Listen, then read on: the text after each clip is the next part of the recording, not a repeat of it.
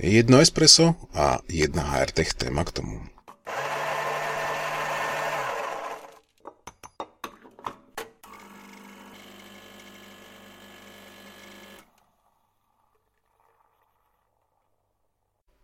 Dnešná téma je premyslenie alebo preplánovanie alebo rethinking, ako sa tomu hovorí vo svete, a čiže prekonfigurovanie rozvoja zamestnancov. Prešli sme si náročným obdobím, ktoré bude odoznievať veľmi, veľmi pomaly a zmeny, ktoré vyvolalo, sú naozaj veľmi, veľmi silné a treba sa k nim nejako postaviť. Rozvoj zamestnancov um, prechádza vývojom aj u nás alebo dlhodobým, reflektuje to, akým spôsobom sa vyvíjajú organizácie, aké generácie ľudí k nám prichádzajú do výkonu, akým spôsobom sú naučení pracovať, cez aké médiá alebo cez aké komunikačné kanály sú zvyknutí komunikovať a pracovať. A toto všetko nejakým spôsobom upravuje schopnosť a možnosť pracovať s nimi, rozvíjať ich, vzdelávať ich, uzatvárať gapy vo vedomostiach alebo v skilloch, ktoré v tomto momente majú. Samozrejme, všetko je to veľmi individuálna záležitosť, ale čo, alebo tie trendy sú naozaj jasné a naozaj nevyhnutné. Prichádzame k tomu, že sa nám troška mení spôsob aj samotného, samotnej prevádzky vzdelávania. Akékoľvek eventy, kde sa stretáva veľa ľudí, sú stále rizikovými a pravdepodobne aj dlho budú. A tak sa buď e, prechádza na menšie e, formáty e, vzdelávania alebo nejaké individuálne, či už coachingy alebo mentoringy. No a do toho celého samozrejme vstupuje digitálne rozhranie alebo digitálne služby, kde sa bavíme o vzdelávaní, ktoré je vedené virtuálnym trénerom alebo lektorom alebo mentorom v mnohých prípadoch.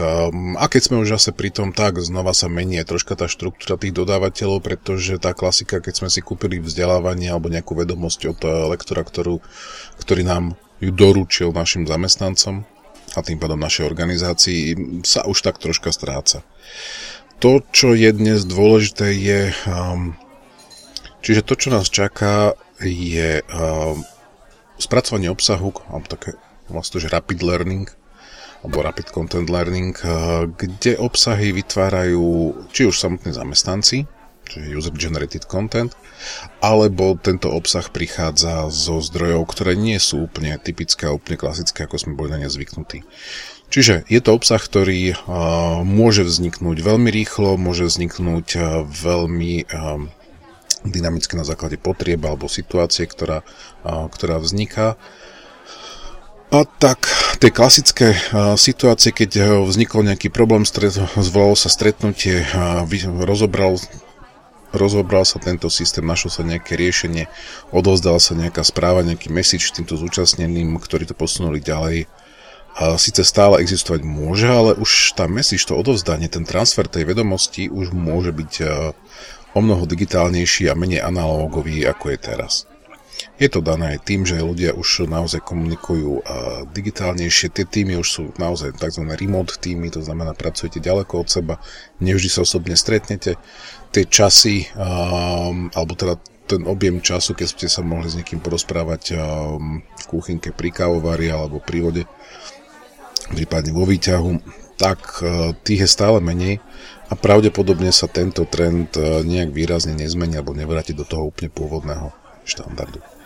Je teda celkom zaujímavé alebo dôležité pre oddelenia si troška premyslieť alebo na novo predefinovať spôsob, akým alebo akou stratégiou pôjde k vzdelávaniu, k rozvoju zamestnancov, ich osobnému alebo odbornému rozvoju.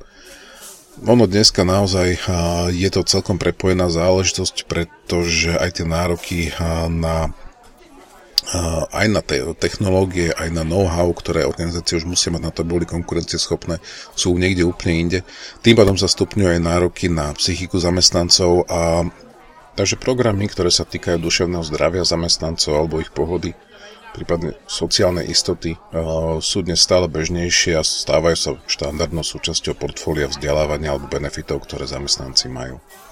Takže všetko je inak, treba sa k tomu nejako postaviť, treba nejakým spôsobom nastaviť či už seba alebo stratégiu organizácie a s vedením organizácie, čo samozrejme jednoduché nie je, ale je to teda zadanie, ktoré každý vizionársky manažer ľudských zdrojov by mal vziať v potaz a nejakým spôsobom sa k tomu postaviť. Dobre, ďalšia káva dopytá, teším sa na budúce.